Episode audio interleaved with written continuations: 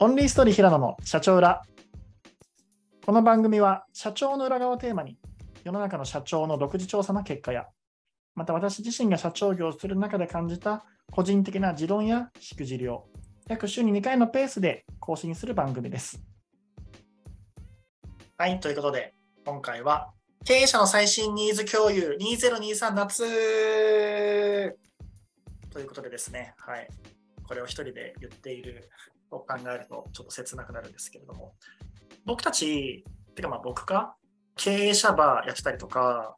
あとまあ僕自身も経営しながら、あとまあいろんな経営者さんとまあ日々話していったり、あと僕だけじゃなくて経営者のメンバーからいろいろヒアリングしていったりする部分も含めていて、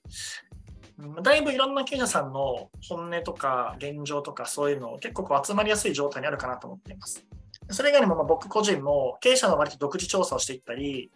最近は今、こうテストリリース段階のナレッジバンドというアプリですね。アプリストアとか今売ってもらえたら出てくると思うんですけど、っていうこう経営者の調査とか実態シェアリングのサービスとかを作っていったり、経営者の最近は経営課題相談の機会とかっていうのも結構ヒアリング増やしていったりする状態があって、まあ、要はいろんな経営者の実態というのは比較的こう入りやすい目線があるのかなと思っています。そんな中で、今日時点での最新の経営者さん、割とこういう傾向が最近増えてきましたね、みたいな話を全部話しきれないです。なので10分の1ぐらい、そういえばこういうのが増えてきましたね、みたいな話をごにゃごにゃと話していって、という感じに今日はできればなと思っています。で、まあ、どこから話そうかなっていうのがですね、ちょっとあるんですけど、1個あるのが、最近僕らの方で、まあ、従業員数結構50名、まあ、結構僕ら55回というのやっていたり、50名、売上5億以上の経営者さんの向けに、今こう、無料のなんていうんですかね、こう経営相談マッチングみたいなところの部分をやってたりするので、まあ、もしぜひ、あのそこのその決算がいましたら、比較的こういいお役立ちができるかなと思ってるんですけど、まあ、その中でですね、いろんな課題を聞くんですね。現在の課題ですね。今、お金をかけてでも結構解決をしたい、行きたい課題みたいなところをヒアリングをするところと、もう一個面白いのが、未来から逆算した課題っていうのも聞いてるんですよ。で、ここそれぞれでまたちょっと違う課題が出てきたりするので、ちょっとそこの傾向の話もできればなと思ってます。まず、現在編の今、皆さんが一番悩んでる課題どこですかっていう時に、最初に出てきたり、深掘っていく中で出てきたりするのが、大きくくくると3つ。その3つの中でも分解されるんですけど、まず1つが、例えば採用の課題ですね。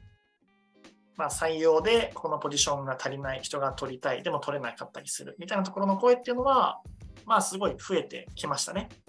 はい、エージェントさんや、こういう会社さんや、いろんなところや募集はかけていってたりするんだけれども、来なかったりするとかですね。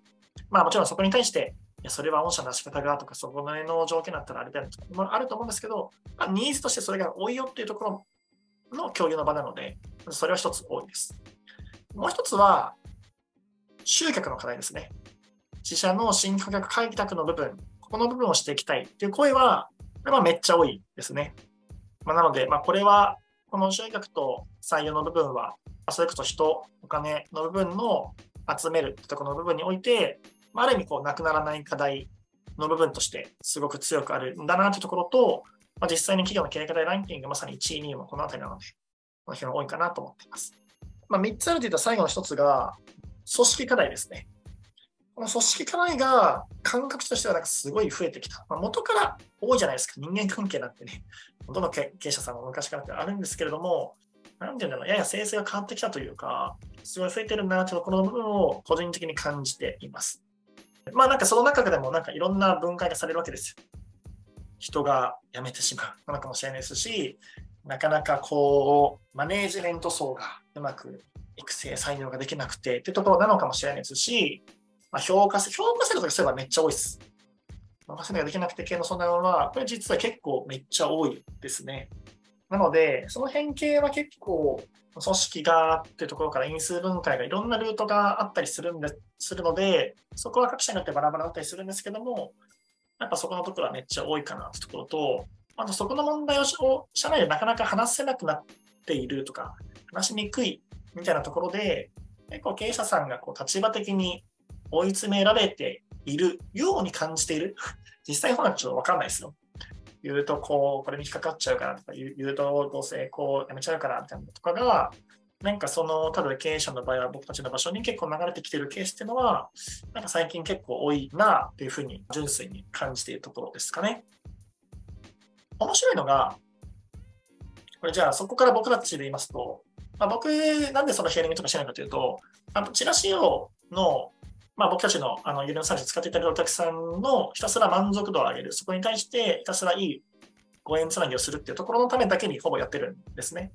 なので、そこから実際にそのパスさせていたいりするんですけど、実際に面白いのが、そこの軸からマッチングするようになったときに、意外と組織系のところは、なんかお金をそこにかけようっていうふうに選ばれにくいっていうのがなぜかあるんですよね。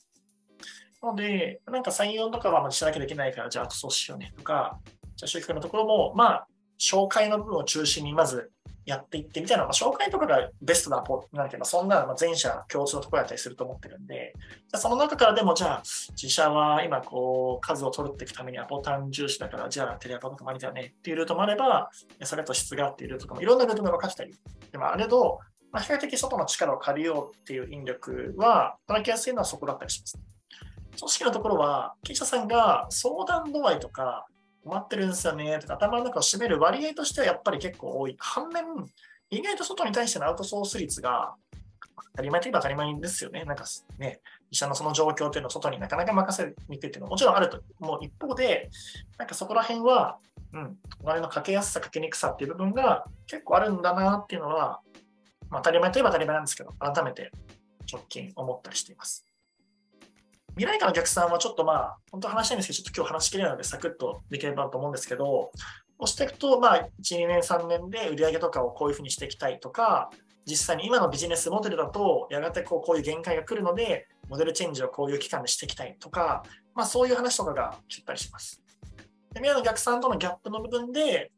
落とし込んでいったときに、まあ、実際にそこに対してやっぱ集客装置や集客のこの仕組みができないっていうくらいに行く人たちもいれば、自社は割とこうリボンズのこの人側を集めればいけると思ってたりするので、その採用側の部分をどう担保していったりマネージするかですねって人たちもいれば、まあ、こう投資するために資金調達をしていきたい。でも、既存事業はトラフィックあるけども、そこだとなかなか労働主役的になっていって、えー、LVC 採用の話を出してくれなくて、新規の部分、でも新規事業だと、まだ全然アイデア段階でトラフィックもなくて、という壁に悩んでいてとか、まあ、いろんなルートに分かれてたりする部分が。あれど、あ、そうですね、面白いのが未来の逆算軸で足りないところって聞いてたりすると、さっきの採用と集客以外の場所にも、比較的こう課題感というところがなっていったりするので、まあ、今のニーズドリブンと、まあ、将来のあるべきからの逆算や啓蒙ドリブンというところで、比較的そのマッチング幅や求める部分というところも変わっていくんだな、みたいなところは、まあ、多少なりとも思ったりするところだったりするのかなというふうに思ったりしております。あでもやっぱりあの出社率で言いますと、やっぱりオフィス回帰のところは、まあ、世の中でも言われている通り、やはりこう増えてきていますね。まあ、あの実際に僕ら、H バンドってアプリ内での取っている経営者調査の中でも、出社寄りにしていくっていう傾向の経営者さんが多かったりしているっていう経営者さんが多かったりするので、だんそっちの流れに例えばなってきているが、そこに伴うエラーとか、そこに伴う利益相反みたいなものとか、そういう部分とかも結構あったりなんだりするんだなってところも、ょっと最近の傾向として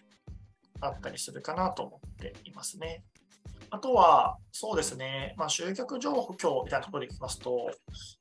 こは結構トレンドがあるなと思うんですけど、デジマの方のトレンドとかはやっぱり一時期に比べると、ニーズ感、手法の時に興味を持ってもらう軸の比率は、まあ、減ってきているように感じますね。それはなんかこうクッキーがみたいな話なのかもしれないですし、例えばリスティングずっとかけ続けていた先に、だんだんこうアポタンが結構上がっていったりとか、単価増やすほどにアポタンが上がっちゃうよねみたいなところなのかもしれないですけれども、割とコロナのタイミングで出れないから、オンライン型のマッチングやオンライン型のアポ獲得のところに一部スポットライトが立っていっていったりしていったが、またオフラインのところの部分もなってくる中で、展示会のこう重要性とか、経営者会とかで直接会う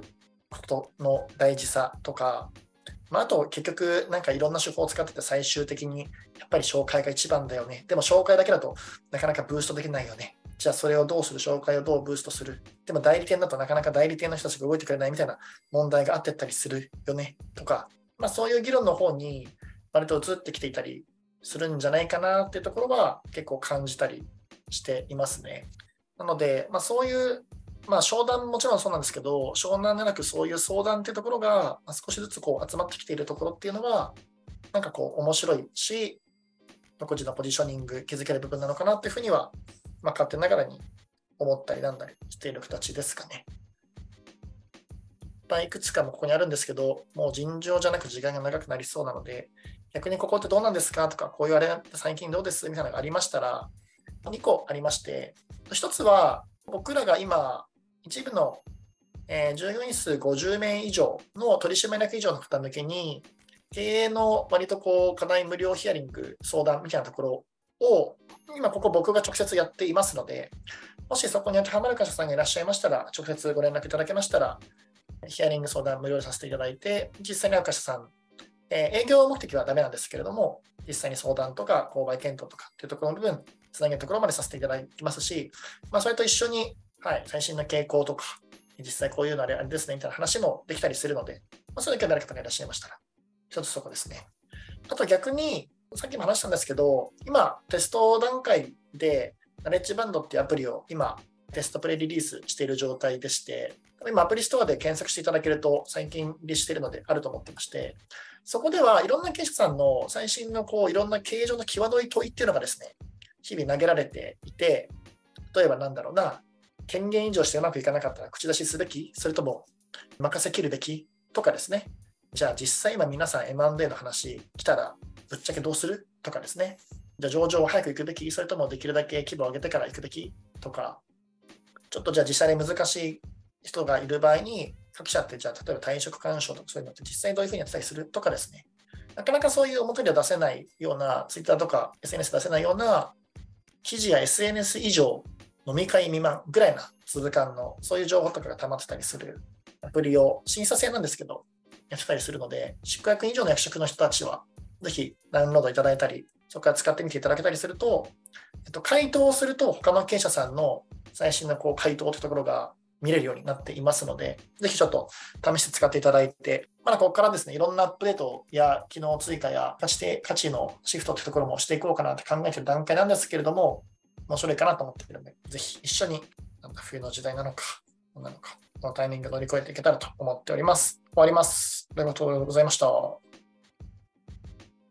最後までお聞きくださりありがとうございました。